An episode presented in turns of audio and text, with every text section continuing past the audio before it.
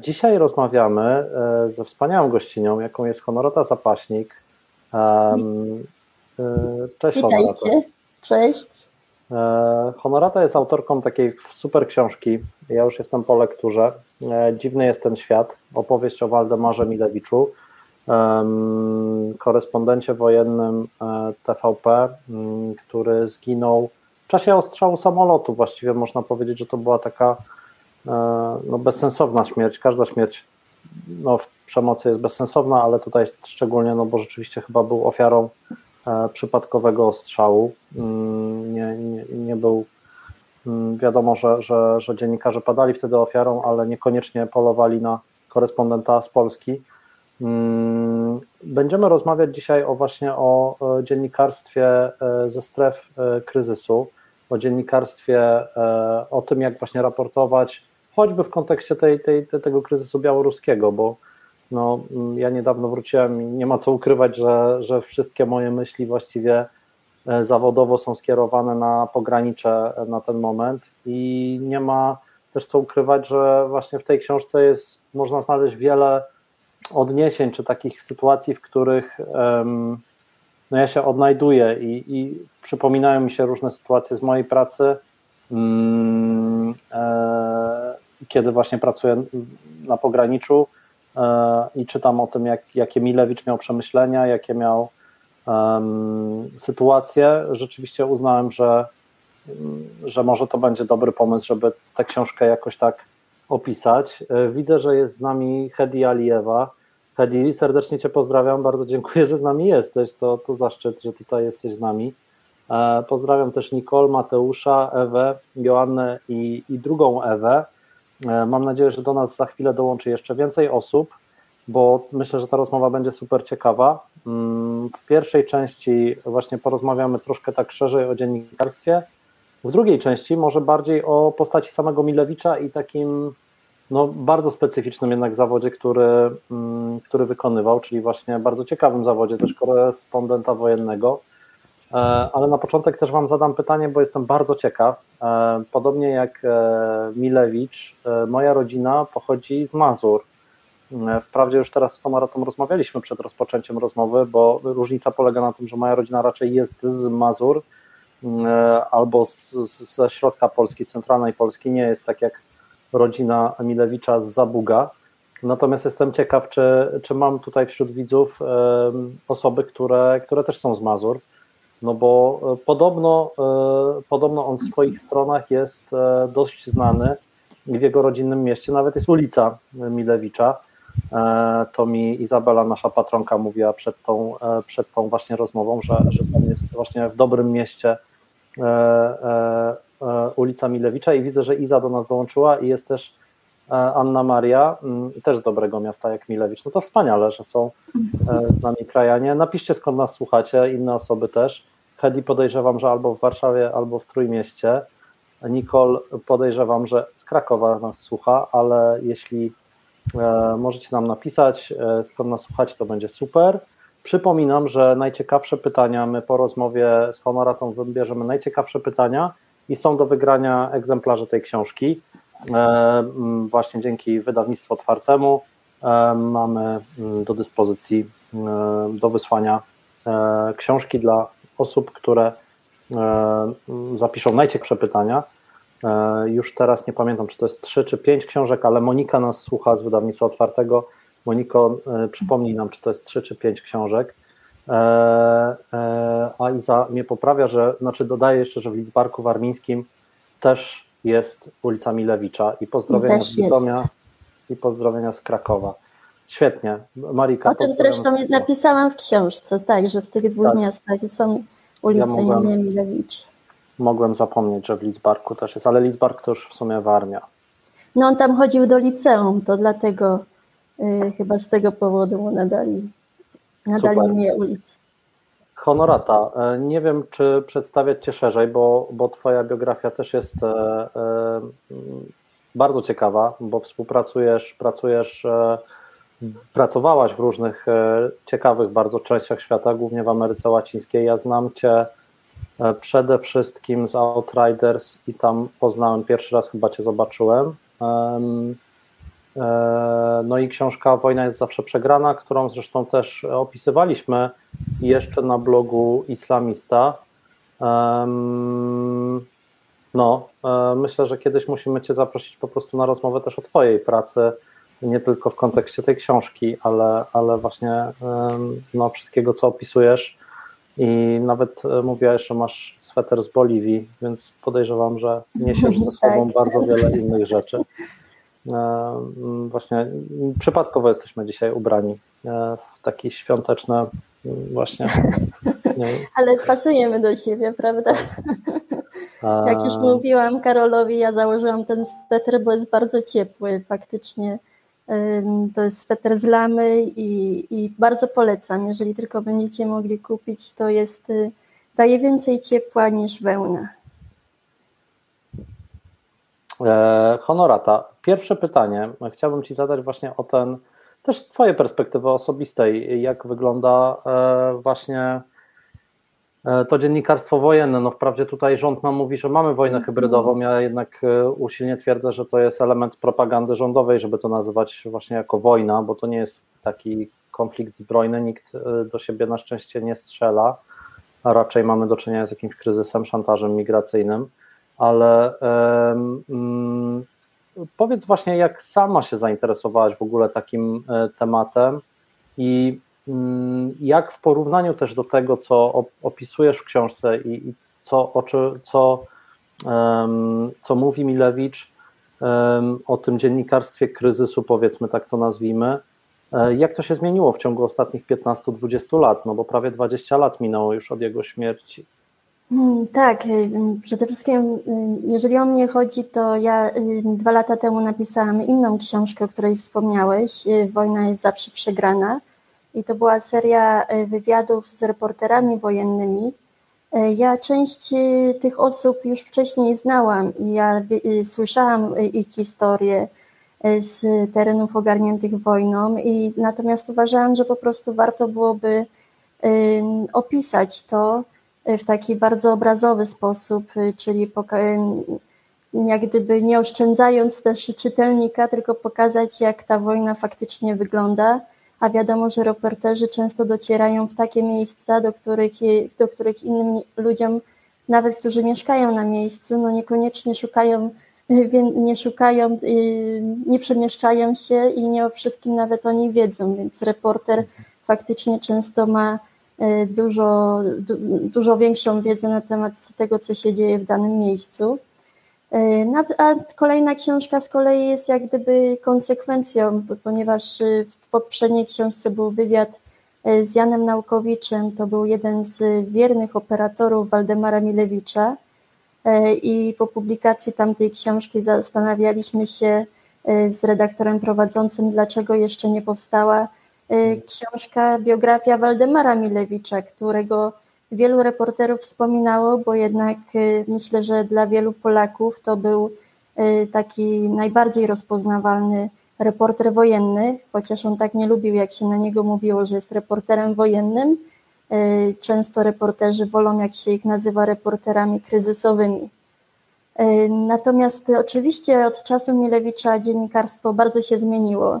E, tak jak e, w książce jest na przykład napisane, że na początku, kiedy on wyjeżdżał e, do byłej Jugosławii, kiedy tam się toczył konflikt, to oni musieli wysyłać informacje z, z jakiegoś bezpiecznego miejsca, najczęściej przez z jakiejś bazy, gdzie, gdzie były połączenia satelitarne. Dopiero później wchodziła technologia, pojawiły się pierwsze y, komputery, takie duże komputery, które zabierali ze sobą i też w ten sposób łączyli się y, z satelitą i czasami mogli przesyłać y, materiał. Więc często te nawet stand-upy to nie były na żywo, tylko oni po prostu wysyłali materiał do redakcji, gdzie redakcja wpuszczała na antenę. No a teraz y, y, zmienił się i świat, jeżeli chodzi i o redakcję, i o świat technologii, bo z jednej strony lata 90. w Polsce to był taki okres, kiedy powstawały niezależne media i każda większa stacja radiowa, telewizyjna, y, czy, czy nawet prasa chciała mieć swojego reportera w takich miejscach, mhm. miejscach konfliktu. Dla nich to było taki prestiż. W ten sposób pokazywali, że są liczącym, liczącym się tytułem czy, czy stacją telewizyjną. I faktycznie wysyłali tych reporterów na dłuższy okres czasu w te różne miejsca i nie, nie oszczędzali na tym.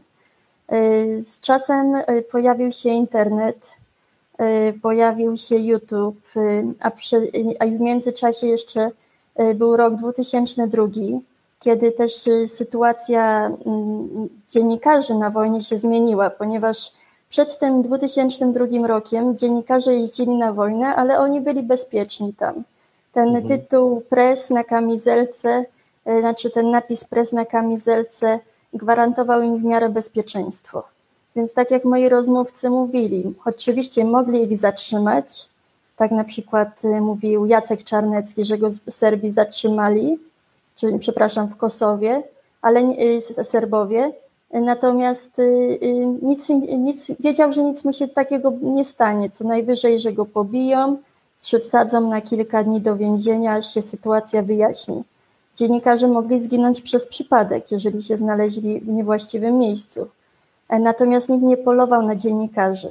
W 2002 roku po raz pierwszy y, ścięto publicznie, zresztą talibowie ten przekaz nadali na żywo. Ścięto publicznie jednego z dziennikarzy zagranicznych i to był moment, który tak jak gdyby pokazał, w jakim, w jakim kierunku zmierza świat. Już w tym momencie zaczęło się w krajach, zwłaszcza Bliskiego Wschodu, polowanie na dziennikarzy, więc oni nie mogli już, bez, już się tak bezpiecznie poruszać po danym terenie. Jednocześnie stacje telewizyjne i radiowe zaczęły się obawiać o ich życie więc y, nie chcieli już tak y, y, ryzykować i brać na siebie odpowiedzialność, że jeżeli coś im się stanie, to będzie ich wina. Mhm. E, I coraz częściej tym tematem wojennym zajmują się freelancerzy.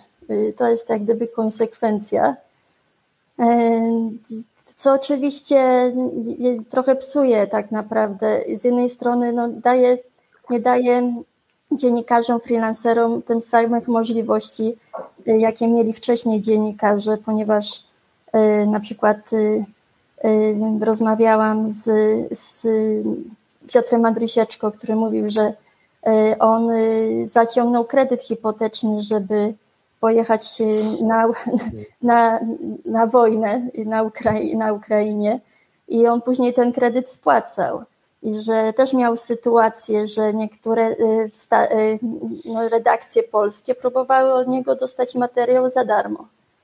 Y, podczas gdy na przykład taki freelancer z Francji zarabiał dużo lepsze pieniądze, bo tam jest taka, jak, no takie są zasady, że skoro przynosisz taki materiał, który kosztuje ciebie tyle pracy, ale też i, i ryzykuje życiem, żeby go zdobyć, no to muszą ci odpowiednio zapłacić. Hmm. No to sam też pamiętam takie sytuacje, jak e, po, po wizycie w Syrii, po podróży do Syrii. Ja wtedy lubiłem o sobie mówić bardziej jak korespondent pokoju niż korespondent dzienny, bo pisałem mhm. właśnie głównie o takich inicjatywach pokojowych, ale e, no, redakcje płaciły za te ze zdjęciami 200-300 zł. Nie? To... No nie, no to nawet to ja nawet się nie spodziewałam, że to tak niskie stawki, ale to już jest niepoważne. Y, biorąc pod uwagę, że faktycznie taki reporter, no bo jeżeli jest w takim miejscu konfliktu, to często y, dziennikarz nie tylko musi zapłacić za nocleg, który nie, nie, nie jest tani w takim miejscu, za jedzenie, które jest ciężko, więc też nie jest y, wcale tanie, ale dodatkowo czasem nie znają języka. Oczywiście niektórzy posługują się biegle, czy to angielskim, czy francuskim, ale niekoniecznie E, lokalnymi językami na Bliskim Wschodzie, więc trzeba zatrudnić kogoś, kto mówi po, po jakimś innym języku, żeby się porozumieć, a taki lokalny fixer, no to też kosztuje, no pewnie zależy od miejsca, ale często to jest 150 dolarów na dzień, prawda? Ty tam byłeś, to nie wiem jak ty zdobywałeś te informacje, ale, ale takie były, często są realia. Tak, no i oczywiście trzeba zapłacić, nie wiem, za hotel, jedzenie, nie wiem, podróż, tak, która często w rejonach konfliktu jest dużo droższa przemieszczanie się pomiędzy miastami jest o wiele droższe niż zwykle w normalnym mm. okresie. No, no tak, już nie mówiąc, że nie miałeś pewnie ubezpieczenia na wypadek y, takich sytuacji losowych, więc to się też y, ryzykuje. Miałem, ale, miałem, ale akurat ubezpieczenie nie jest aż tak drogie. Zawsze się ubezpieczam wyjeżdżając, ale e, e, poza Unią Europejską, ale e, no, co z tego, jak się coś stanie w Syrii czy w Afganistanie, nie? Znaczy to już jakby to nawet tam ubezpieczenie nie pomaga w tym sensie, że tam nie ma bardzo często w tych rejonach konfliktu takiej pomocy, znaczy ktoś ci może udzielić pomocy, ale to jest. Dobra wola i nie sądzę, żeby ubezpieczyciel z Polski, z Unii Europejskiej wziął jakieś potwierdzenie od, dajmy na to, arabskiego lekarza czy no afgańskiej pielęgniarki, że opatrzyła cię albo że karetka przejechała, no wiesz o co chodzi, nie? To jest, mm -hmm. to jest ryzyko i myślę, że to chyba się nie zmieniło od czasów Milewicza? No nie, tu właśnie w, w tej książce Wojna jest zawsze przegrana rozmawiałam z, z Bianką Zalewską, która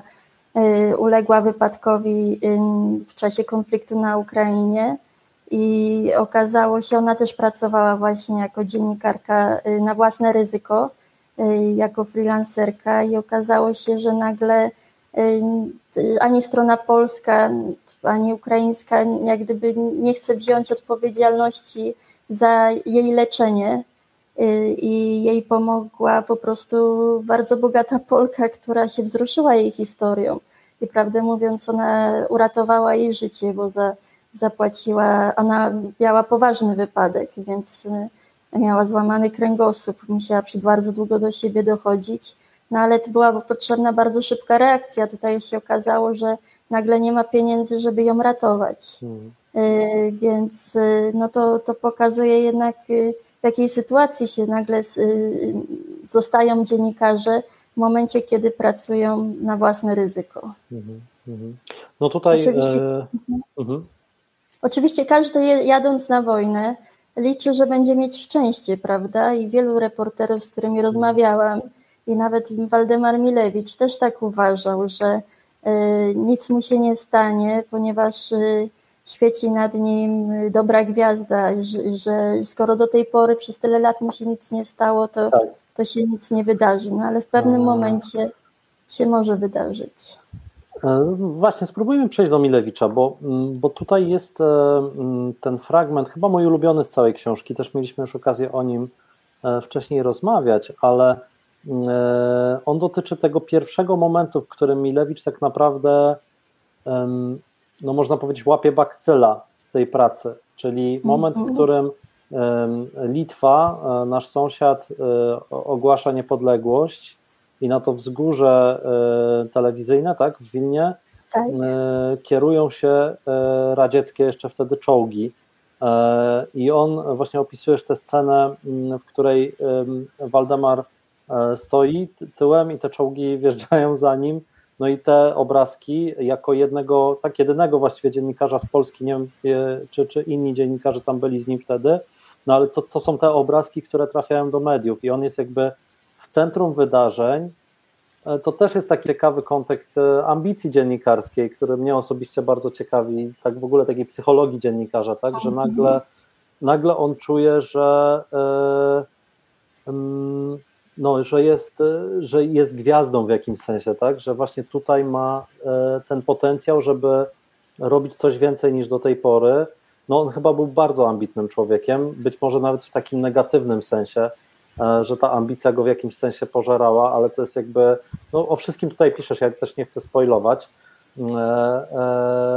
W każdym razie, no właśnie, jaką rolę w tym wszystkim, bo mówimy, że właśnie jeździmy bez ubezpieczenia, ryzykujemy, no w jakimś sensie, i teraz właśnie jest to pogranicze, jak był Usnaż i ta sytuacja w Usnażu, no to rzeczywiście tam było miasteczko medialne i wszyscy tam jechali po to, żeby pokazać, tu jesteśmy w tym centrum wydarzeń, pomimo, że obok się dzieje tragedia ludzka, no jest e, bardzo łatwo też o przekroczenie pewnych granic etyki, nie, że, mhm. ale też etyki w takim sensie, że gdzie jest granica narażania same, samego czy samego siebie nie? w tym wszystkim i, i kiedy, y, kiedy należy się zatrzymać, bo w pewnym momencie to dziennikarstwo i ta praca stają się mm, uzależniające.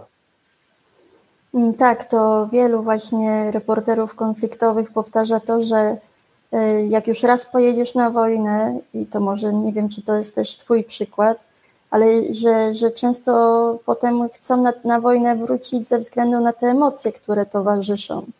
Y, Waldemar Milewicz jest takim akurat skrajnym trochę przykładem, ponieważ on faktycznie na Litwie tak się zdarzyło, że ta lufa czołgu że y, czołg wymierzył lufę w kierunku Milewicza i on nie przestał mimo wszystko nadawać, tylko nadawał dalej, więc po powrocie redakcja mu biła brawo, a ja myślę, że on też y, zdał sobie sprawę, że y, nie odczuwa takiego wielkiego strachu w takich skrajnych sytuacjach. I on potem często nie bał się w, w czasie kolejnych wyjazdów bardzo ryzykować. Mhm. Y, tutaj i, i, i, myślę, że on akurat często był blisko tak przekroczenia granicy.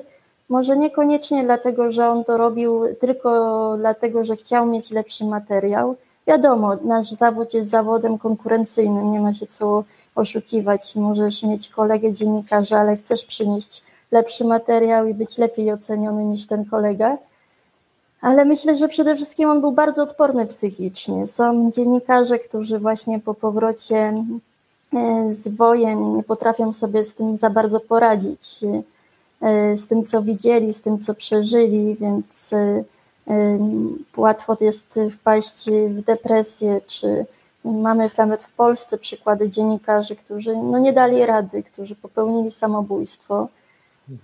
Natomiast y, Waldemar Milewicz właśnie on, on też się stawał bardziej nerwowy po tych powrotach z wojny, ale on, on mimo wszystko da, jakoś był, nie tracił poczucia humoru, nie tracił apetytu, y, nie opowiadał o tych wojnach, żył dalej, ale cały czas chciał wyjeżdżać. E, a o tej granicy, no właśnie to jest y, trudne pytanie, bo Tutaj na przykład, nie wiem, czy pamiętasz tę sytuację z Czeczenii. To, to jest taka, która z kolei mi bardzo zapadła w pamięć, że y, Paweł, y, oni byli w Czeczenii z Pawłem Goskiem, operatorem, mieli po 30 lat y, i Paweł chciał, i, i, ja, i wtedy się coś zaczęło dziać gdzieś na froncie i wszyscy dziennikarze mówili, że jest bardzo niebezpiecznie tam jechać, bo jest bombardowanie, a Milewicz chciał tam pojechać, jak najbliżej zbliżyć się, żeby zrobić jakieś przebitki, i wiedzieć, co tam się dzieje. Paweł się oczywiście bał, natomiast on powiedział, no, że po co tu przyjechałeś, jeżeli się boisz, tak? I, i w końcu pojechali w tamtym kierunku. I no, Paweł okazało się, że miał rację, bo ich samochód został ostrzelany. Widzieli zresztą tuż obok inny palący się samochód, więc się musieli schować do rowu i cudem uniknęli śmierci. E, ale to, co mówi o odporności Milewicza, to że jak wracali z powrotem do bazy, to z kolei, y, wiesz, no, Paweł cały dygotał i tam jąkał się y, o czymś mówiąc, a Milewicz po prostu ze spokojem zapytał, czy, czy on to nagrał. I, I później wiele razy w swojej karierze właśnie był w takich sytuacjach, że on ryzykował, wiedząc, że, no, że sytuacje są niebezpieczne, ale są też y, operatorzy, którzy mówią, no, że ten zawód jest wliczone ryzyko, hmm. że jeżeli się chce pokazać prawdę, to trzeba być blisko tych wydarzeń i, i, no i, i, i wtedy trzeba się liczyć czasem z konsekwencjami i to jest pytanie właśnie, czy, czy warto i, i kiedy, kiedy trzeba powiedzieć nie. Hmm. No na przykład w Mosulu też, kiedy był on z kolei z Janem Naukowiczem, Y, w Mosulu, to, to też wiedział, że tam mo, może się zrobić bardzo nieprzyjemnie. Dziennikarze zaczęli uciekać, bo miały wkroczyć wojska, więc mogło dojść do bijatyki, a on jednak z operatorem postanowili zostać, żeby stamtąd nadać y, relacje, y, bo byli w centrum wydarzeń, a taki dziennikarz, który jest w centrum wydarzeń, jest na wagę złota. Mhm. Mhm. Hmm. Mam dużo myśli też takich osobistych z tym związanych, ale nie chcę zabierać e, czasu. No ale powiedz coś tam nam. E, jest bardzo dobre pytanie, które też myślałem, żeby Ci zadać, ale Izabela je zadała, Great Minds Think Alike. Um, Mnie zastanawia, czytam tutaj teraz ten komentarz, mnie zastanawia, jaka jest swoboda i wolność wypowiedzi reporterów kryzysowych, do jakiego stopnia mogą mówić o tym, jak jest naprawdę, szczególnie kiedy nie jest to komuś na rękę. Wiemy, że ostatni reportaż Waldka z Iraku miał być obroną Irakijczyków. Chciał mówić o tym, że jest to naród, który po prostu nie chce u siebie narzucanej im siłą e, zachodniej demokracji.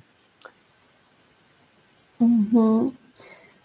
Z, z, informacji, do których ja dotarłam, to przede, y, Waldek chciał zrobić y, ten ostatni odcinek y, o rodzinie Irakijczyków, którzy z powodu tego konfliktu dużo stracili, czyli przed wojną mieli wygodne życie, byli klasą średnią i, i, i niczego im nie brakowało, a nagle nie mieli nawet pieniędzy właśnie na, na jakieś, na, na życie musieli dorabiać, yy, dorabiać w jakiś sposób, no, w jakiś inny sposób niż, niż to robili wcześniej.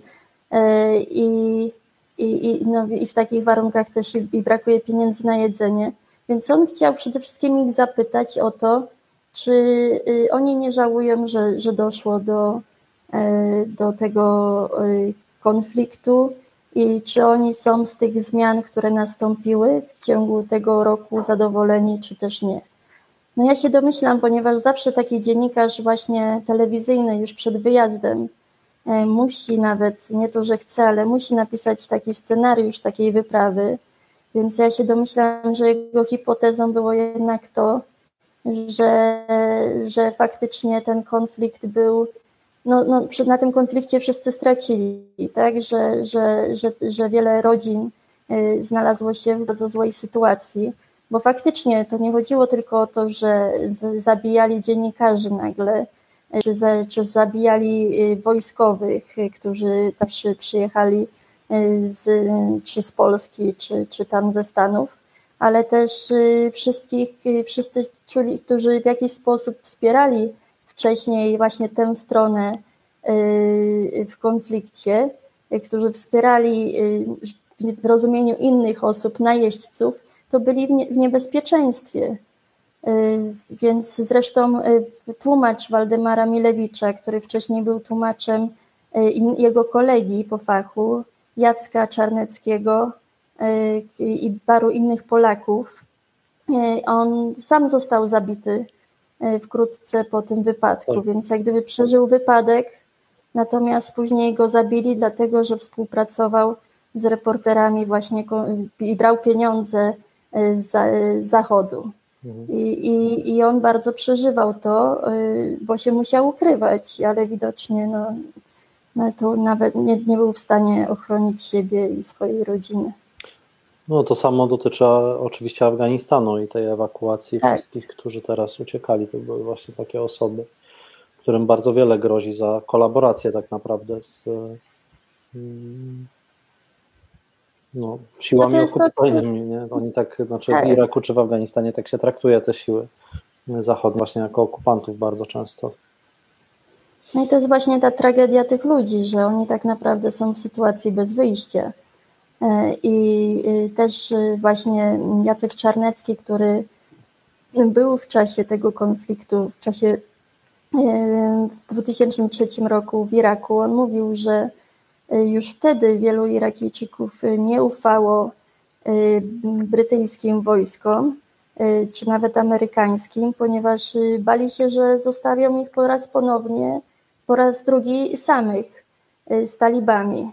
I że już wtedy, żeby jak gdyby zdobyć ich zaufanie, to Brytyjczycy zrzucali z samolotów ulotki z takim hasłem: Tym razem was nie zostawimy. Bo to samo wydarzyło się w czasie pierwszej wojny, więc mhm. a, a jak widzimy, się sytuacja lubi powtarzać, prawda? No, yy, znowu moja osobista jakby zainteresowanie, ale w serii właśnie Kurdowie z Rożawy zaczęli się bardzo obawiać tego, co się wydarzyło w Afganistanie, że to się samo wydarzy u nich. Znaczy te siły amerykańskie rzeczywiście przestaną e, no, stwarzać taki protektorat, powiedzmy, tej ich parapaństwowej organizacji w północno-wschodniej Syrii. Ale słuchajcie, tutaj prośba do Was. Mam nadzieję, że macie jakieś pytania i że, że, że słuchacie, bo nie ma żadnych komentarzy. Dajcie mi znać, czy jesteście z nami i wiecie, prowadzenie live'a niestety jest o tyle trudne, że nie widać publiczności, nie widać reakcji, nie widać, czy słuchacie, czy nie. Dajcie znać w komentarzach, czy jesteście z nami i przypominam o konkursie na książkę. Monika z wydawnictwa otwartego przypomniała, że to jest właśnie trzy egzemplarze, więc trzy szanse na wygraną. E, zachęcam, no bo tych pytań nie ma na razie wiele. Jak rozumiem, e, po prostu jest to super ciekawe, co mówimy, ale jestem bardzo ciekaw e, też, co Was interesuje w tym w tym temacie. Ja mam na szczęście pytania, które zadaliśmy, czy poprosiliśmy o te pytania wcześniej. E, e, Krzysztof, pan Krzysztof zapytał, mm, to w kontekście tego przekraczania granic trochę, e, tego co reporter kryzysu, czy reporter kryzysowy, konfliktowy może robić. Władze o obecnej sytuacji, tutaj cytat, na granicy z Białorusią mówią wprost wojna hybrydowa w cudzysłowie jednocześnie zakazały wstępu na teren, na teren e, obszaru wyjątkowego, między innymi reporterom, odcinając społeczeństwo od obiektywnej informacji o całej sytuacji. Na marginesie mogę dodać, że Białoruś zaprasza zachodnich dziennikarzy e, do siebie oczywiście, żeby oni raportowali mm, z tej drugiej strony. Bodajże 4 czy 5 dni temu taka informacja wyszła ze strony e, białoruskich władz, że każdy może przyjechać, raportować tam oczywiście po uzyskaniu odpowiedniej przepustki, prawdopodobnie w towarzystwie odpowiednich służb. E, w każdym razie, czy w takim wypadku prawo moralne wymaga, żeby reporterzy złamali prawo stanowione i pojechali na granicę relacjonować te wydarzenia? Bardzo ciekawe pytanie. Wiesz, ja myślę, że jeżeli ktoś się zajmuje tym tematem i, i wie, jak zorganizować taką podróż, y, żeby bezpiecznie dotrzeć na miejsce i móc to relacjonować, to, to, to tak. I, I te przykłady właśnie ci reporterzy, z którymi rozmawiałam, często sami tak robili. Przecież w momencie, kiedy zaczęła się właśnie wojna w Iraku w 2003 roku, tam byli wpuszczani tylko akredytowani dziennikarze, a praktycznie polscy dziennikarze nie mieli żadnych akredytacji. Więc wszyscy, którzy wszyscy utknęli na granicy i tę granicę zaczęli y, przekraczać nielegalnie czyli szukali, wsiedli w samochód i zaczęli ją objeżdżać i szukali sposobu, żeby wjechać do Iraku. Mhm. Milewicz ze swoim operatorem też oszukali Amerykanów, y, twierdząc, że mają akredytację i jakimś cudem udało się im za pierwszym razem przekonać, że tak jest i, i tam wjechali y, i później się odłączyli od wojsk amerykańskich, żeby już na własną rękę relacjonować i, i sprawdzać to, co się na miejscu dzieje. Natomiast oczywiście to jest, jest inaczej, jak, no tak jak powiedziałeś o tej białoruskiej stronie, czy no to Białoruś, no i, i, i to jest jednak y, reżim i, i, mają świetne wsparcie w postaci y, Rosji, y, która też jak gdyby świetnie potrafi no, fałszować informacje, więc są świetni w kreowaniu fake newsów, e, co było, co było dużo przykładów właśnie w czasie poprzednich konfliktów, e, czy, czy to e, między innymi właśnie na Ukrainie. Więc no tutaj jak najbardziej, skoro, skoro nie zapraszają, to coś się za tym kryje. Wiadomo, że nie pozwolą dziennikarzowi się odłączyć od takiej osoby, i to by było jak pokazówka w Korei Północnej, prawda, że idziesz i pokazują ci to, co chcesz zobaczyć. E, więc no, tutaj jedynie można taki, taką obiektywną prawdę e, i to, i to, co się naprawdę dzieje, to zobaczyć już po stronie polskiej, mhm. mimo wszystko. Mhm. No ciekawe, jak to się rozwinie, bo rzeczywiście z tego, co, co rozmawiam e, z funkcjonariuszami służb, no to oni są bardzo zadowoleni, że, że nie ma dostępu dla mediów. I niepokoi mnie to, że tak łatwo przyjmujemy właśnie fakt, że no tak naprawdę nie wiemy, co się dzieje mm, i że e, no, służby też nie są, nie, nie, nie mówią transparentnie o tym, co się dzieje i tak naprawdę nie wiemy, co się dzieje. Dochodzą właśnie do nas głosy migrantów, dochodzi do nas propaganda białoruska i dochodzi do nas głos Straży Granicznej, i każda z tych trzech perspektyw jest zupełnie inna i pokazuje co innego. No i właśnie dlatego jest potrzebne obiektywne dziennikarstwo, na tyle, na ile jest możliwe obiektywne dziennikarstwo, żeby właśnie mm, relacjonować te rzeczy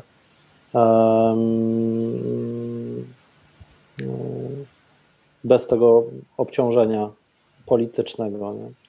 No Tutaj bardzo... Żeby też mhm. relacjonować na większą skalę, nie wiem, zaprosić dziennikarzy z tych krajów, których to dotyczy ten problem, że, że ludzie tutaj przy, przy no, do, na Białoruś jadą tak naprawdę nie, nie wiedząc jak, jaka jest temperatura i, i często co, co może ich spotkać po drodze, więc zaprosić dziennikarzy z, i z tamtych krajów, żeby mogli monitorować i informować o tej sytuacji u siebie. Mhm. Eee, tutaj w tym też trochę, trochę w tym kontekście jest e, ciekawe pytanie pani Pati, e, która poleca książkę Kruchy lud dziennikarzy na wojnie Anny Wojtachy. Pani Anna chyba prowadziła ostatnie twoje spotkanie w Krakowie, prawda? Tak, my się z Anną znamy, bo ja zrobiłam z nią też wywiad do e, książki Wojna jest zawsze przegrana i zresztą w książce o Waldemarze Milewiczu też się pojawia wywiad z nią bo ona się z Waldkiem lubiła, więc y, i chyba dlatego też przyjęła prowadzenie, zaproszenie na prowadzenie spotkania ze mną w Krakowie. Chyba jest zapis y, na stronie KBF-u, czy, czy nie było ono transmitowane? Nie tak, było transmitowane, więc jest i na y, wydawnictwo otwarte i też u nich na stronie. Super. Eee, więc zapraszamy. Można, jeśli ktoś będzie chciał więcej, to pewnie to spotkanie bardziej też dotyczyło książki i samej postaci Milewicza, więc e, jeśli ktoś jest ciekawy, to, to zachęcam. E, natomiast pytanie pani Patti brzmi tak. Jaka jest przyszłość relacji z sytuacji kryzysowych? Jak dotrzeć do informacji w kontekście tej sytuacji freelancerów, którzy mają ograniczone możliwości? I jedno dodatkowe pytanie krótkie. Jakie zdarzenie cecha Milewicza zrobiły na tobie honorata największe wrażenie albo które okazało się największym zaskoczeniem? Mm, no to jeżeli chodzi o Milewicza, to w ogóle on był dla mnie, y, zaskoczył mnie. Y, ja nie miałam może wielkich oczekiwań, ale wydawało mi się, że to był taki poważny mężczyzna i, i, i też y, i, i w pracy, ale też w życiu osobistym. Tymczasem okazało się, że miał dosyć spore poczucie humoru, które może nie wszystkim się podobało i czasami przekraczało granice dobrego smaku, ale w każdym razie bardzo, bardzo starał się być zawsze w swoim prywatnym życiu zabawny i robić żarty innym ludziom. Y, tego na pewno się nie spodziewałam. Y, jeżeli chodzi z kolei o pracę, to że on y, właśnie nie, mam wrażenie, że nie bardzo wiedział, w którym momencie się zatrzymać, dlatego też, bo i że czasem przekraczał te granice, które, których inni dziennikarze raczej by nie przekroczyli, dlatego że, jak to jego córka powiedziała w pewnym momencie, jej tata się nie bał, tak? Na pewno się bał w tych już najgorszych momentach, ale, ale bardzo panował nad emocjami, więc y, często ryzykował. I, mhm. i powstawały z tego często bardzo dobre materiały, dlatego był, był taki no tak, tak zdobył taką popularność, ponieważ zdobywał y, przebitki ze swoimi operatorami z miejsc, do których inni reporterzy jednak nie dotarli. I miał też świetne wyczucie tematu, y, ale, no ale to jeszcze miał właśnie taki charakter, który mu, mu na to pozwalał.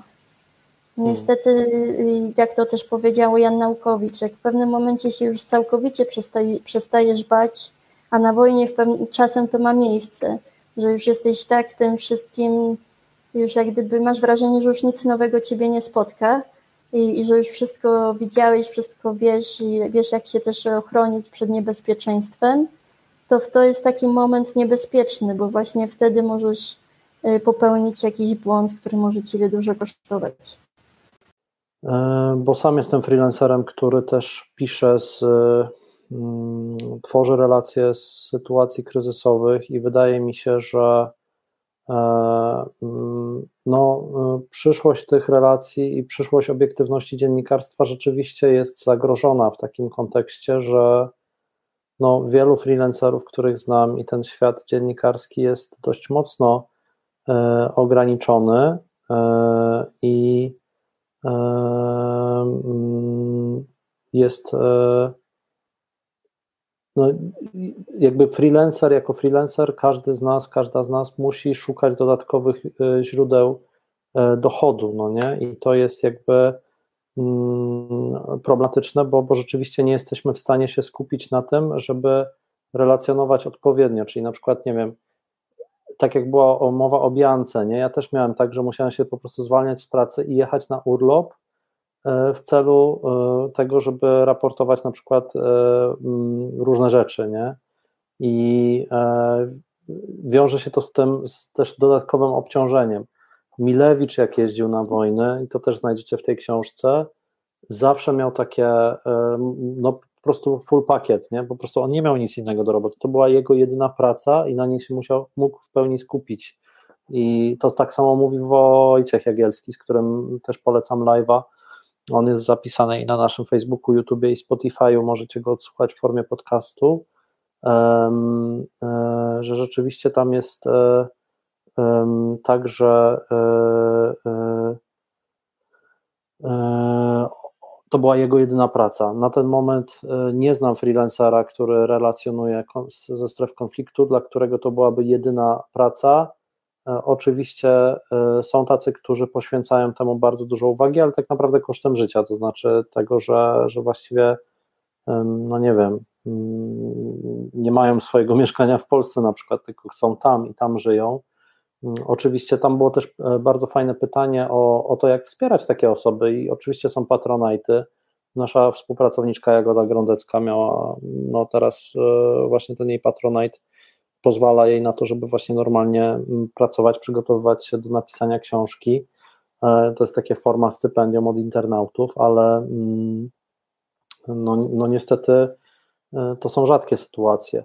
Widzę, że jest e, pana Krzysztofa komentarz, że z przykrością zauważam, że we współczesnym świecie kończą się wszelkie nadzieje i przestaję mieć nadzieję. Ja powiem tak, moje doświadczenie jest takie, że generalnie e, jest bardzo wielu złodziei nadziei, to znaczy ludzi, którzy przychodzą, obiecują nam bardzo wielkie rzeczy. Nie chcę podawać nazwisk, ale jest sporo takich osób e, i oni właśnie kradną nam nadzieję. To znaczy, my pokładamy w nich nadzieję fałszywą. Oni do, do, dobrze od początku wiedzą, że chodzi nie o nie wiem, dobro państwa, ale o dobro partii, o, nie o dobro ludzi, tylko dobro na przykład instytucji religijnej i my pokładamy w nich nadzieję, myślimy, że coś budujemy, a potem się okazuje, że jednak im chodziło właśnie o tę partię, o tę instytucję religijną, o ten partykularny interes, który nie miał do, do, do, do czynienia nic z, z tymi obietnicami. E, więc e, panie Krzysztofie, myślę, że warto uważać na kogo, kogo słuchamy. Tutaj też widzę, że jest pytanie. Karol, powiedz, w jaki sposób Twoim zdaniem freelancer może sobie wyrobić reputację i wiarygodność, jeśli jak mówiłeś, nie jest to jego zajęcie full time? Nie wiem, no, mm, jest wielu freelancerów, którzy mają jakoś wyrobioną e, reputację i wiarygodność właśnie przez to, że publikują w tych dużych mediach, ale generalnie duże media ogólnie tracą wiarygodność, nie? To znaczy, na przykład mamy Jagodę Grądecką, która tak naprawdę półtorej roku temu pojechała do Afganistanu, i od razu zyskała reputację właśnie poprzez to, że bardzo dużo pracowała, bardzo była obecna w różnych mediach, no i ostatecznie tą wiarygodność jej dawali e, e, dawały właśnie te media, w których występowała. I, i dzięki temu zyskała wiarygodność i zyskała to, że właśnie podał ją, nie wiem, Mariusz Szczygieł, tak, zareklamował jej Patronite'a, wiadomo, była też na Salem Labie, E, zresztą zawsze się chwalę tym, że u nas miała pierwszy występ taki online na żywo, to właśnie był na Salam Labie, czy wtedy jeszcze na blogu e, w styczniu w ramach ferii na Bliskim Wschodzie. E, i, i to było super. Mm, i właśnie po prostu no, tak się buduje wiarygodność poprzez pracę, pracę, pracę, no. Ja też jak jechałem do serii w 2017, no to powiedzmy nie byłem w żaden sposób rozpoznawalny, no ale od tego czasu jakoś tam się udało tę markę właśnie powiedzmy autora, który pisze o, migracji, powoli budować i Na pewno pomagają prestiżowo w Polsce te nagrody, za granicą zresztą też, jak się dostanie jakąś ważną nagrodę dziennikarską, no to są takie sposoby, i, no tylko że właśnie za granicą jednak jest tak, że mm, te media albo bardzo pomagają, wspierają freelancerów, a, albo właśnie mają swoich e, e, swoich, e, swoich korespondentów, których wysyłają. No ciekawe tutaj rzeczy też. Siedziałem w komentarzach, pani Kasia pisze, tutaj na Podlasiu od jakiegoś czasu wszystko się tnie, nie można spokojnie porozmawiać, połączenia są przerywane, telefony podsłuchiwane, nigdy nie wierzyłam w takie rzeczy, ale teraz to się dzieje i muszę przyznać, że jest to przerażające. Tak, dla mnie też to jest przerażające.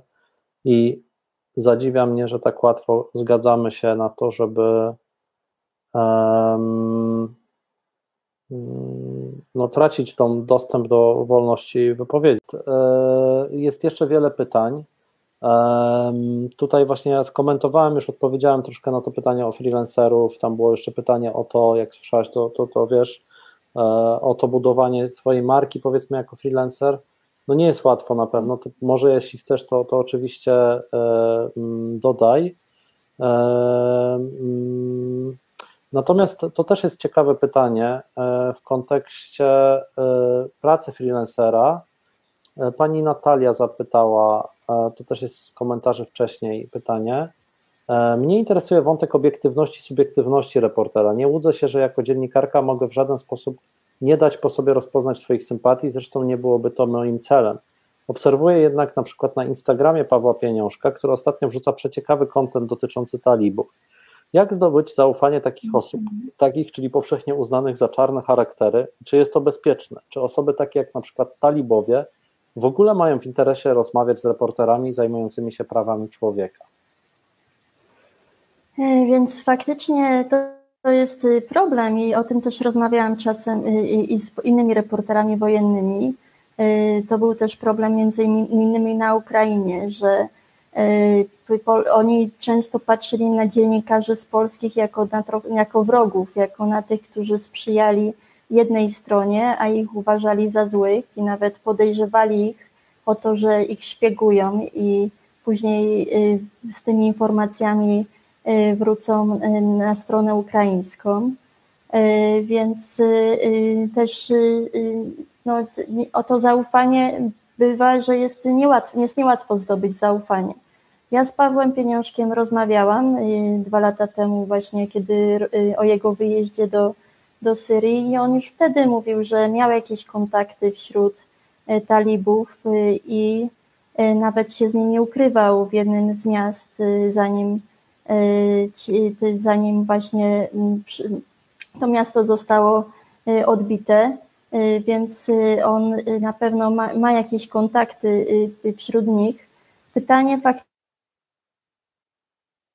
Faktycznie to jest to zawsze, to zawsze, to jest to samo pytanie, tak jak w przypadku Łukaszenki, tak, który zaprasza dziennikarzy do siebie. Tak naprawdę Łukaszenko zaprasza w jakimś celu.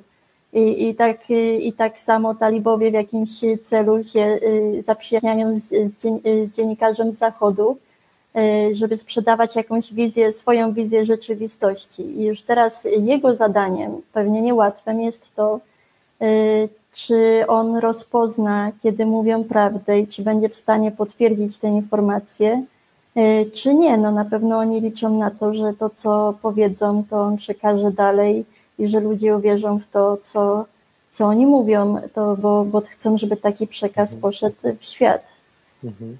Mhm. No tutaj zresztą y, w książce nawet sam Waldemar Milewicz, nie wiem, czy pamiętasz tę sytuację z Dagestanu, że kiedy zostały porwane dwie badaczki w Czeczeni. Y, on rozmawiał z jednym z generałów y, o to, czy wiedzą, gdzie one się znajdują, bo one zostały porwane właśnie przez Czeczeńców i, i, i, i się okazało, że też jak gdyby tutaj jest też kwestia tego, w jaki sposób o to zapytał. No ale y, odzyskał odpowiedź, że następnego dnia zostaną odbite i że taka akcja zostanie przeprowadzona, a no, okazało się, że w ogóle tego nie było w planach najprawdopodobniej. I, mhm. a już taki przekaz poszedł w świat, więc y, y, to zawsze jest to ryzyko, że ktoś nas oszuka. No, Jedynie no, taka różnica między nami a często osobami bez doświadczenia, które jadą, bo chcą zdobyć doświadczenie i, i zostać dziennikarzami, to jest tak, że może łatwiej czasem właśnie, że jako dziennikarz wiesz, że musisz zweryfikować to źródło informacji na różne sposoby i starasz się to zrobić, ale nie zawsze jest to możliwe. No, no, teraz na przykład e, jest e, tutaj konkretny przykład tego, co się dzieje na, e, na pograniczu, czyli są doniesienia o tym, że polska Straż Graniczna przerzuca ciała na stronę białoruską zmarłych migrantów. Właśnie. I to jest jakby opis czegoś, czego nie da się zweryfikować, no bo my nie możemy do, dojść do granicy i patrzeć od strony polskiej, co tak naprawdę monitorować pracę Straży Granicznej. Nie jesteśmy w stanie. Dziennikarze są zatrzymywani w momencie, kiedy jadą za ciężarówką Straży Granicznej, są zatrzymywani przez policję, często 15 kilometrów nawet przed granicą. E, I to mamy opisane. Natomiast e, informacja o tym przerzucaniu ciał pochodzi od strony białoruskiej oraz od wielu niezależnych od siebie grup migrantów, ale oni nie mają dokumentacji.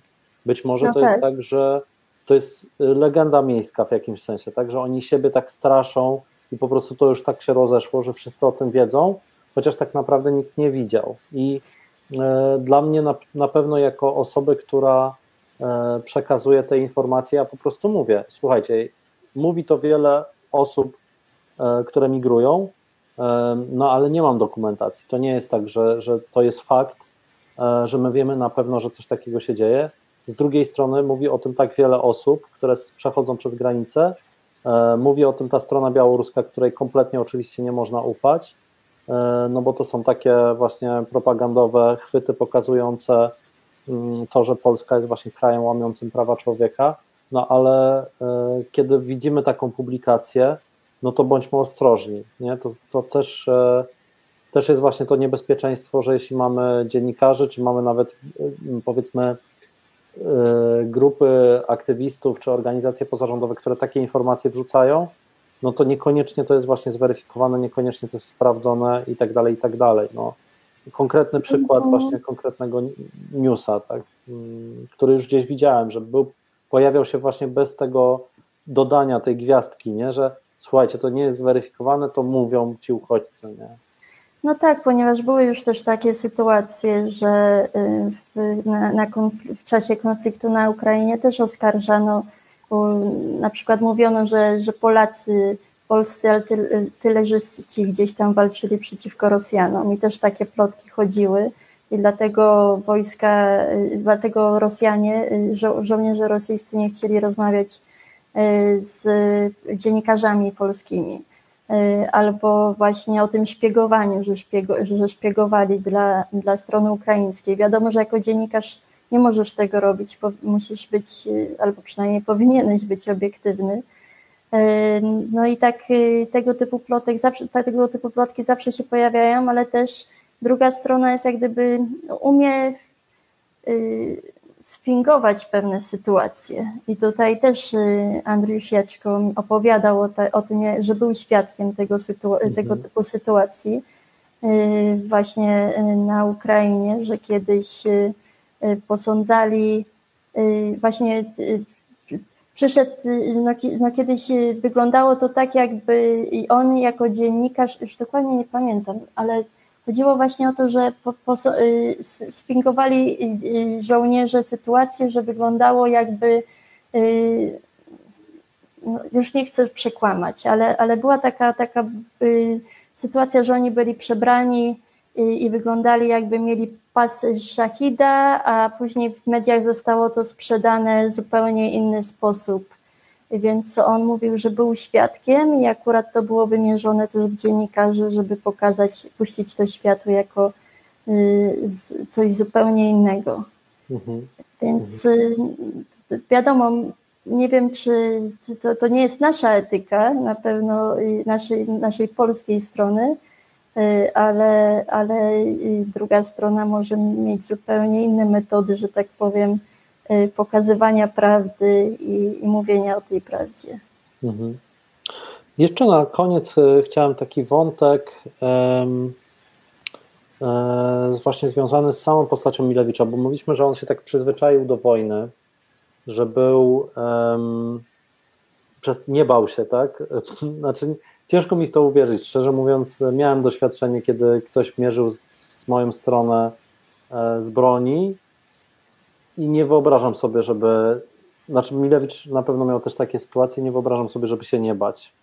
Ja myślę, że on się bał, tylko po prostu nie okazywał tego. Nie, nie okazywał Umił. tego i umiał zareagować na zimno w takiej sytuacji, że to właśnie nikt, żaden z reporterów, wszyscy reporterzy i wszyscy operatorzy, którzy z nim jeździli, to mi powiedzieli dwie rzeczy. Przede wszystkim, że nigdy go nie widzieli, żeby na przykład się zaczął jąkać, nigdy go nie widzieli, żeby zaczął dygotać ze strachu, a im się zdarzało, yy, że yy, widzieli, że się wzruszał, ale też w wyjątkowych sytuacjach.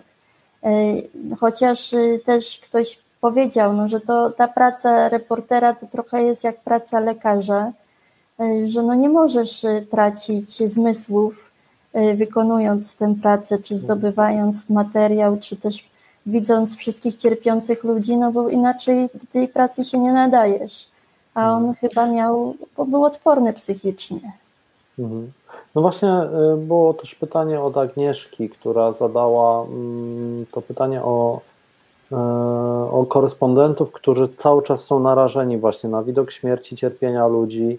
Też spotkałem właśnie teraz na pograniczu dziennikarki, dziennikarzy, którzy no widać było, że wracają odmienieni w takim negatywnym sensie, nie? że to jest coś, co sprawia, że włosy ci siwieją. E, to, co się widzi tam na pograniczu.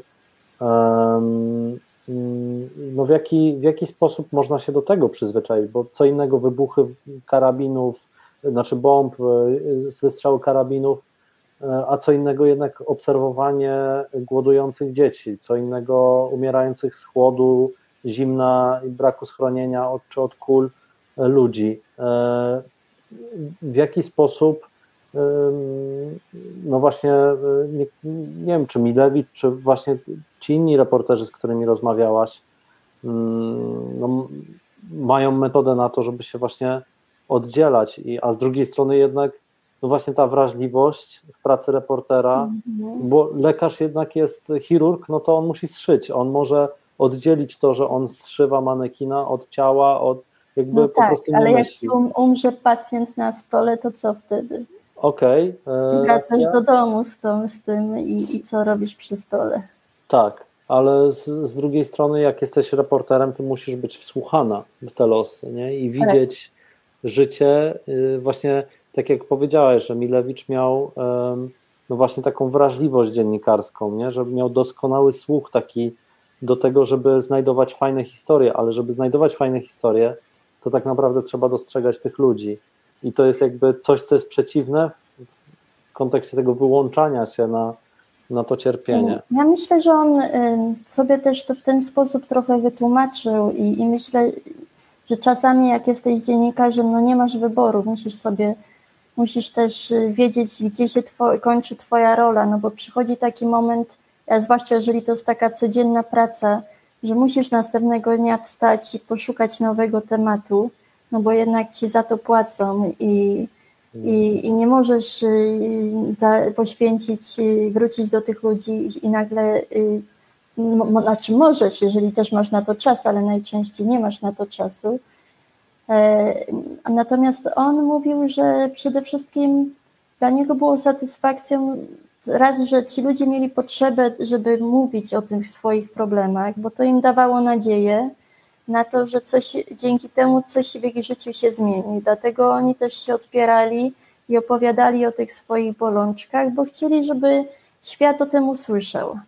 E, więc jest jakaś taka potrzeba w nas, w ludziach, żeby zawsze tę swoją prawdę, może nie, nie we wszystkich, ale w większości, żeby tę swoją prawdę powiedzieć. I, I mm, też niektórzy dziennikarze, i myślę, że Milewicz był jednym z nich, właśnie to im daje tę satysfakcję, że oni mają wrażenie, że w ten sposób, w jakiś sposób y, y, im pomagają, y, ponieważ ktoś gdzieś na świecie może zainteresować się losem tych ludzi może starać się im pomóc. I, i były takie sytuacje, że na przykład Pach faktycznie po, po y, publikacji jednego z materiałów Milewicza, on oni się z nimi y, skontaktowali i potem wysłali na miejsce pomoc. Natomiast wiadomo, my, my dziennikarze chcielibyśmy, żeby tak było za każdym razem, ale nie zawsze jest to możliwe i to jest właśnie to pytanie, czy no chyba trzeba znać też siebie i wiedzieć, jak takie miejsca zmieniają ciebie, bo jeżeli jeżeli nie jesteś w stanie tego udźwignąć, tego co widzisz na miejscu i potem masz koszmary senne, albo właśnie płaczesz w domu po powrocie, no to, no to jest to też praca, którą tak na, której tak naprawdę ryzykujesz y, swoje zdrowie psychiczne i może warto wtedy pomagać y, czy zajmować się tematem w trochę inny sposób, y, bo jednak no, najważniejsze jesteś zawsze ty sam, tak?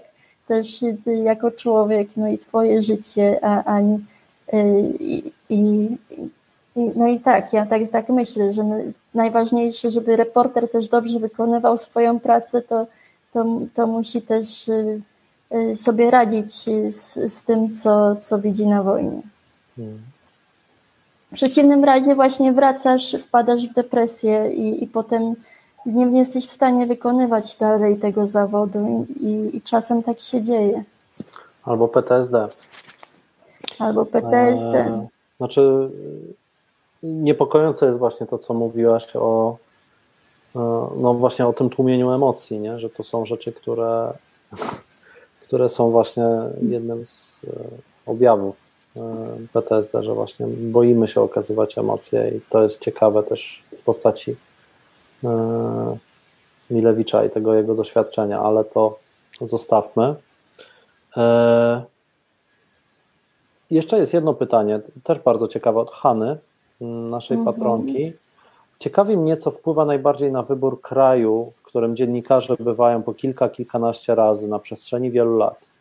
Czy ten wybór y, wynika stąd, że ten kraj bywa na pierwszych stronach gazet, czy raczej, że pomimo wielu konfliktów wewnętrznych, na te pierwsze strony się jednak nie dostaje, jest lekceważony przez masowe media.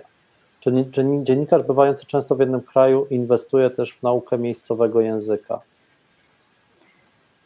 No niestety jest najczęściej tak, że dziennikarzy się wysyła, czy dziennikarze sami decydują pojechać w to miejsce, gdzie jest jakiś konflikt i to, w to miejsce, gdzie Y, które jest takim miejscem zapalnym, tak jak w tym momencie właśnie granica polsko-białoruska, gdzie wiadomo, że gdyby taka była możliwość, to pewnie byłoby tam już setki dziennikarzy, którzy by o tym y, pisali i monitorowali sytuację z bliska, bo jest to jakimś newsem dla mediów, a media z reguły żyją tym, co jest najbardziej aktualne i to, co jest, o czym się mówi w tym momencie. Więc faktycznie, jeżeli chodzi o wojny, to dziennikarze jeździli tam, gdzie e, na początku wysyłali ich, e, wysyłały ich redakcje, bo redakcje za to płaciły, a w przypadku freelancerów to też oni wiedzieli, że muszą być tam, e, gdzie zdobędą materiał i później za ten materiał dostaną pieniądze od redakcji, bo ktoś od nich ten materiał kupi. Więc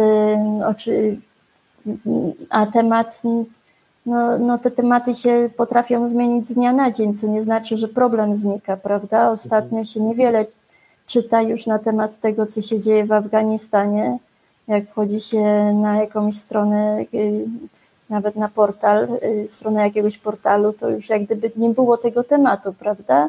A przecież to, to cały czas się dzieje i tam cały czas y, są konflikty i, i cały czas powinniśmy być o tym informowani. Y, natomiast druga końcówka tego y, pytania, jaka była, bo tam. A, ile nauka języka, tak? Nauka języka, czy się uczą, mhm. inwestują w naukę języka, jeśli wracają często do krajów? Wiesz co, niektórzy tak. Y, wiem, że Paweł Pieniążek uczył się kurdyjskiego, to już zaczął dwa lata temu. Wiem, że też reporterzy dużo lepiej się czują jadąc do kraju, jeśli znają lokalny język. No, tak jak mm. Piotr Andrysieczko, no, on mówi po rosyjsku, po Bianka Zalewska po ukraińsku, no to oni się czuli tam bardzo swobodnie, mogli zdobywać informacje i, i, i, i nie mieli wtedy problemu właśnie, żeby sprawdzić, czy ta informacja jest prawdziwa. Bo to, co się często dzieje, y, czy, czy działo się w krajach Bliskiego Wschodu, y, to to, że y, dziennikarze jechali tam i dostawali jakiegoś człowieka, szukali fiksera i tłumacza. Fikser to taka osoba, która wszystko organizuje na miejscu, często szuka tematów, a potem sobą jedzie w dane miejsce z kierowcą, chyba że fikser jest też kierowcą, no i, i potem y, przedstawia ci ludzi i, i tłumaczy. I często takimi fikserami były osoby, y, które w jakiś sposób y, były częścią lokalnych służb wcześniej. Te, takie osoby, które miały kontakty, ale też osoby, które na przykład mogły być nieobiektywne i tłumaczyć, i tłumaczyły to, co chciały. I tak tak zresztą y, było, tak mi mówił Jacek Czarnecki, że go to spotkało na przykład w Iraku, że tam y, w, muze- jednym z muzeów jeden z tłumaczy mu zupełnie co innego mówił, a on się o tym zorientował dopiero po powrocie, bo kiedy tam na montażu miał przy sobie dziennikarkę, która znała ten język i była mu w stanie to o tym powiedzieć. I to jest zresztą jeden z powodów, no bo to jest ciężko się nauczyć akurat języków, jeżeli się wcześniej tych języków nie znało, to języków, którymi się posługują y, lokalni na Bliskim Wschodzie.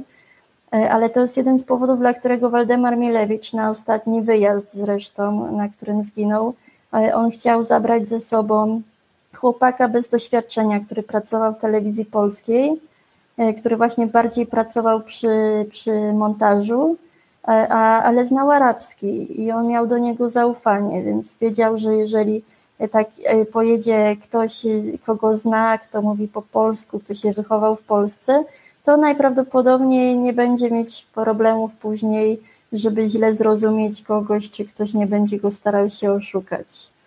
E, ale faktycznie najlepiej jest znać e, język, żeby też wyczuć emocje, bo to chodzi nie tylko o to o przekaz, ale żeby móc we właściwym momencie wejść, y, przerwać komuś rozmowę, czy zadać odpowiednie pytanie, zrozumieć też, y, przez co ta osoba przechodzi.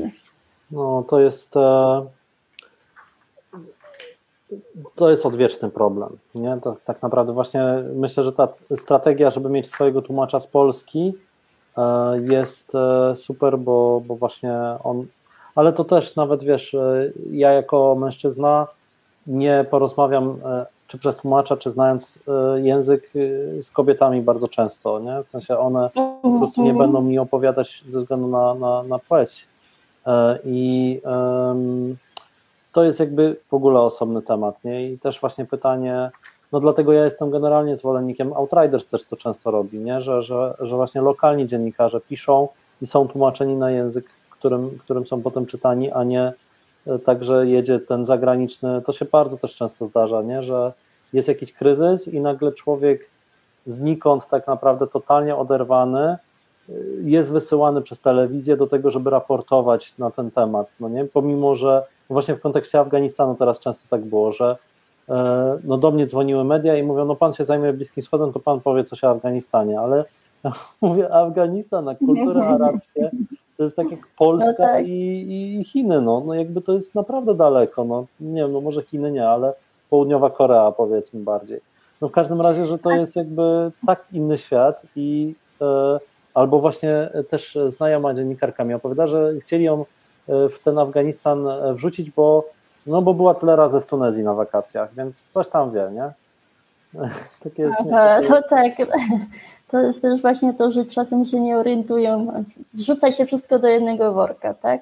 No. Ale, ale zdecydowanie język otwiera drzwi, bo z, poza takimi oficjalnymi wywiadami są też momenty, kiedy po prostu się rozmawia ze wszystkimi ludźmi, z którymi chce się porozmawiać.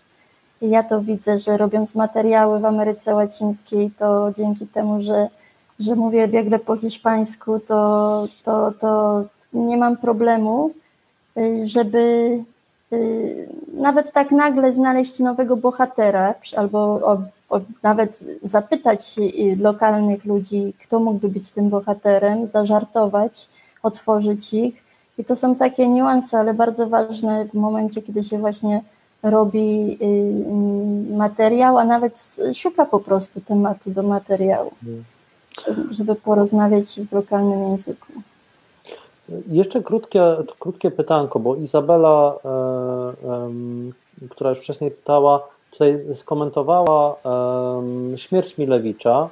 E, e, Jerzy Ernst, kamerzysta, który został ranny w tym wypadku, w którym zamachu, w którym zginął Milewicz, mówił w jednym z wywiadów, że Polacy złapali tego człowieka, z którego ręki zginął Milewicz, przekazali go Amerykanom, oni wymienili go na swoich ludzi. Natomiast ty mm -hmm. y, y, piszesz w książce, że jest inaczej, to znaczy, że nie wiadomo, prokuratura nie wie, co się stało z tymi ludźmi, których schwytano rzeczywiście i sugerujesz, że być może zostali wymienieni przez Amerykanów, ale nie jest, rozumiem, to pewne. Tak, to y, Gazeta Wyborcza doszła do tych informacji, że właśnie schwytano sprawców tego y, ataku na Milewicza I Jerzy Ernst też w zasadzie dowiedział się z gazety o, tym, o tych rewelacjach. E, natomiast y, y, jak ja pytałam y, w prokuraturze, to oni nadal oni mówią, że nie dostali odpowiedzi od strony amerykańskiej. Hmm. Więc oni nie są w stanie tak naprawdę potwierdzić tych informacji. Co oczywiście jest dziwne, ponieważ to już minęło sporo lat bo to nie było, to nie stało się zaraz po śmierci Milewicza i sprawę umorzyli w 2013 roku. Y, więc y, to dziwne, że taką odpowiedzią, czy właściwie brakiem odpowiedzi się prokuratura zadowoliła. Przecież tu nie mówimy o tym, że wysłali to zapytanie do jakiegoś kraju, gdzie są łamane prawa człowieka i nie ma co się spodziewać, że dostaną odpowiedź. Y, tylko właśnie powinni y, domagać się y, tej odpowiedzi. Więc ja nie wiem, czy to jest oficjalna oczywiście odpowiedź, ale możliwe, że służby też wiedzą, jaka jest prawda i że to, co zostało opisane w gazecie, jest prawdą. A jedna z wersji zakłada, że mogli ci ludzie zostać wymienieni właśnie na, na innych ludzi, więc y, myślę, że prawdy nie poznamy w tej chwili. Co nie zmienia faktu, że nikt nie odpowiedział za śmierć Milewicza. Tak, nikt nie odpowiedział za śmierć Milewicza, chyba że właśnie jest to coś, y, o czym my nie wiemy. E, no to tym smutnym akcentem kończymy. Mm, bardzo, bardzo Wam dziękuję, bo rzeczywiście e, nie tak jak na innych live'ach nam się utrzymała publiczność na równym poziomie. Bardzo Wam dziękuję za dzisiaj, e, ale honorato przede wszystkim Tobie też dziękuję nie, za. Dziękuję Wam bardzo, że mnie słuchaliście rozmowę. i czekaliście cierpliwie, jak zniknęłam na chwilę. Tak, y, wszyscy czekali, y, napisali tam nawet, że to normalne i takie rzeczy się zdarzają, także nie ma. E, technika zawodzi, normalka. Pamiętajcie, że będziecie mogli odsłuchać tej rozmowy na YouTubie i na Spotify'u Salam Labu.